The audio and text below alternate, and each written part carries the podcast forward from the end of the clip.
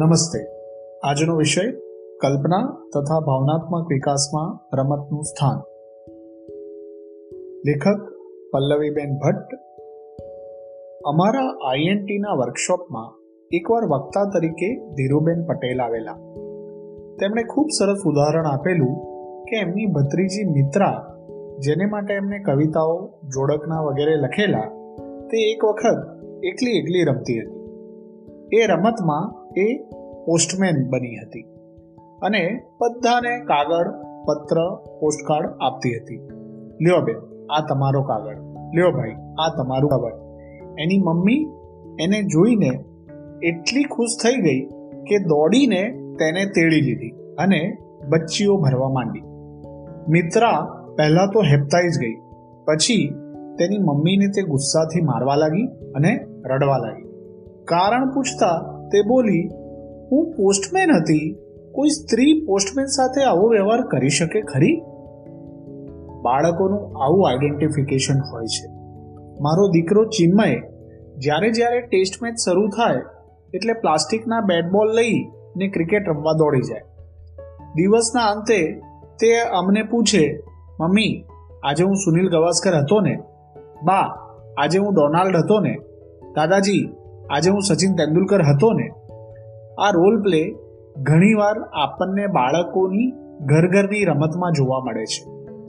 તેઓ મમ્મી પપ્પાના રોલ ભજવે છે, ઢીંગલા ઢીંગલીઓ તેમના બાળકો હોય છે, બાળ મંદિરમાં પણ બાળકો અનેક પ્રકારની રમતો રમે છે, સાધનો સાથે કે સાધનો વિના, ક્રીડાંગણમાં કે બગીચામાં, વર્ગમાં કે વર્ગ બહાર રમતા હોય છે. બાળ મંદિરમાં પણ જીવન વ્યવહાર ઇન્દ્રિય શિક્ષણ, મુક્ત વ્યવસાય, હસ્ત વ્યવસાય વગેરે અનેક પ્રકારના વર્ગોની રચનામાં બાળક ઉંમર પ્રમાણે, રુચિ પ્રમાણે રમતા હોય છે. શાળામાંથી ઘરે જતી વખતે પણ રસ્તામાં આવતા લોકો જેવા કે ફળવાળો, શાકભાજીવાળી બાઈ, ચપ્પુ, છરીની ધાર કાઢનારો, કલાઈ કરનારો વગેરે અનેક જણની બોલવાની લડન ચાલવાની રીતની બાળકો નકલ કરતા થાય છે. એ રીતે આપણને એમની અવલોકન શક્તિનો પરિચય થાય છે. થોડા મોટા બાળકો પણ આવું કરતા જોવા મળે છે. આઠ નવ વર્ષના બાળકોનો અનુકરણ કરવાનો રસ વધે છે. રમતનું સ્વરૂપ બાળકોની ઉંમર સાથે બદલાય છે. મારો દીકરો ચિન્મય ચાર કે પાંચ ધોરણમાં હતો ત્યારે તે ઘડિયાળ સાથે ખૂબ રમતો. ઘરમાં એક તૂટેલું લોલકવાળું ઘડિયાળ હતું, જે પલંગ નીચે પડી રહેતું.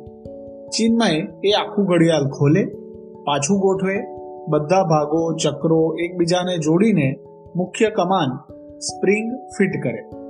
આ કામમાં તે એકલો એકલો રમ્યા જ કરે. તેને દુનિયાની કોઈ પડી ના હોય. છ સાત ધોરણમાં આવ્યો, ત્યારે રમતનું સ્વરૂપ બદલાયું. હવે તે પઝલ્સ ગોઠવવામાં મજા માણવા લાગ્યો. આખા બંગલાના બધા બાળકો એમાં જોડાઈ જાય. સાથે નવો વેપાર પણ ખરો. ચિન્મયને બેન્કર બનવાનું ખૂબ ગમે. બધા બાળકોના વેપારનો હિસાબ રાખવાનો તથા નવી હોટલ, નવા મકાનો ખરીદતી વખતે પૈસાની લેવડ દેવડ વગેરે યાદ રાખવા તે નોટબુક, પેન્સિલ સાથે લઈને બેસે. હિસાબ અચૂક કરે. આમ તેણે ગણિતમાં રસ પડવા લાગ્યો. રમતો હવે ગેમ બની ગઈ. ફક્ત આનંદ ખાતર થતી ઉતસ્ફૂર્ત હલનચલનનું નવું રૂપ હવે નિયમોએ લઈ લીધું. ભેરું બનાવી ગંજીવાની રમતમાં થોડી થોડી લુચ્ચાઈ આવવા લાગી.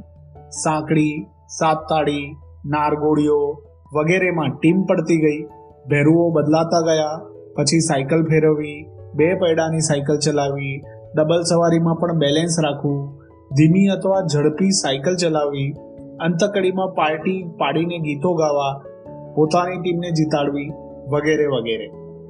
આમ ઘોડિયામાં રમતું બાળક પોતાના હાથ પગ હલાવી રંગીન રમકડાને પકડવા માટેની હિલચાળવાળી રમતો રમતા રમતા રોલ પ્લે, પછી સાધનો સાથે રમી શકાતી રમતો, છેલ્લે ચેસ જેવી બૌદ્ધિક રમતો સુધી બાળકનો માનસિક વિકાસ જોઈ શકાય છે. આપણે મોટા થઈ ગયેલા બાળકો સાથે ઘણીવાર રમતા નથી. એમને એકલાને રમવા દઈએ છીએ. આપણે આપણા ગપ્પા સપ્પા મારવા બેસી જતા હોઈએ છીએ. એને બદલે જો આપણે પણ એમની સાથે રમીએ, તો એમને વિચાર કરવાનો, અનુમાન બાંધવાનો, તારણ કાઢીને ચોક્કસ નિર્ણય સુધી પહોંચવાનો મહાવરો આપી શકીએ. એક ઉદાહરણ તરીકે એક રમત રમી આ રમત વર્ગમાં પણ રમી શકાય અને ઘરે પણ. દરેક બાળકને કહો છ છ વસ્તુઓ ભેગી કરીને લઈ આવે. વર્ગમાં રમતા હોય તો ઓછી વસ્તુઓ હોઈ શકે. એક અથવા બે વસ્તુઓ પણ હોઈ શકે. ભેગી થયેલી વસ્તુઓ ગમે તે હોઈ શકે. ઘરમાં રમતા હોઈએ તો ચાદર ઓસીકુ તકિયો, પાટલો, વેલણ, સાણસી, slate, pen, compass, box, દફતર, notebook, pen, pencil, rubber, remote, charger, mobile વગેરે વગેરે. આપણે બે ટીમ પાડવાની. એક ટીમ અંદરો અંદર મસલત કરીને એક વસ્તુ નક્કી કરે અથવા ધારે. બીજી ટીમ પ્રશ્ન પૂછે. ધારેલી ટીમ ફક્ત હા કે નામાં જવાબ આપશે. નિયત કરેલી સંખ્યા સુધી બાર, પંદર કે વીસ વખત પ્રશ્ન પૂછી શકાય. એ પહેલેથી જ નક્કી કરી રાખવાનું કે કેટલા પ્રશ્ન પૂછવાની છૂટ છે. રમતનો ઉદ્દેશ્ય પ્રશ્ન પૂછીને ધારેલી વસ્તુઓને શોધી કાઢવા ધારો કે ટીમ એક વસ્તુ ધારે છે અને ટીમ બે ના બાળકો પ્રશ્ન પૂછશે. ટીમ બે, શું એ ઘરની વસ્તુ છે કે બહાર વાપરવાની? એટલે ટીમ એક જવાબ આપશે, કોઈ ઉત્તર નહીં અને કેવળ હા કે અથવા નામાં માથું હલાવીશું અને કહીશું. ટીમ બે, શું એ વસ્તુ સુવાના કામમાં આવે છે? ના.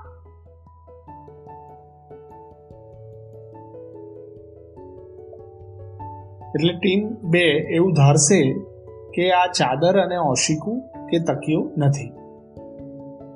શું એ વસ્તુ જોવાના કામમાં આવે છે? ટીમ એક. ના. તો એ મોબાઈલ, રિચાર્જ કે ચાર્જર નહીં હોય. ટીવી પણ નહીં. ટીમ બે.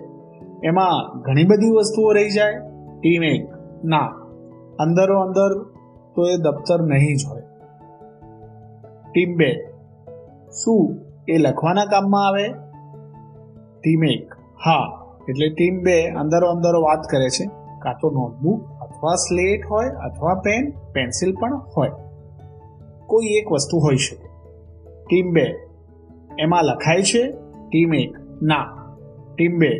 કોઈ નોટબુક કે સ્લેટ નથી. ટીમ બે. શું એનાથી લખાય? ટીમ એક. ના ટીમ બે ધારશે. તો એ પેન અથવા પેન્સિલ કે ચોક હોઈ શકે. શું એનાથી લખેલું ભૂસી શકાય? ટીમ એક. ના. ટીમ બે.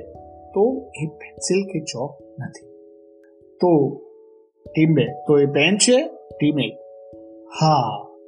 આ રીતે તારણ કાઢવાનું, નિર્ણય સુધી પહોંચવાનું, તેને માટે ચોક્કસ પ્રશ્ન પૂછવાના, અનુમાન બાંધવાનું પણ વગેરે શીખવી શકાય. આ રીતે વિષય શિક્ષણમાં પણ રમત રમાડી શકાય. ભૂગોળના નકશામાંથી સ્થળ ગોતો ઇતિહાસના નકશામાંથી જૂના સ્થળો, નગરોને આપણે અત્યારે કયા કયા નામથી ઓળખીએ છીએ તેવું પૂછો. આવી અનેક રમતો બાળકોને વિકાસ સાધે છે. આભાર.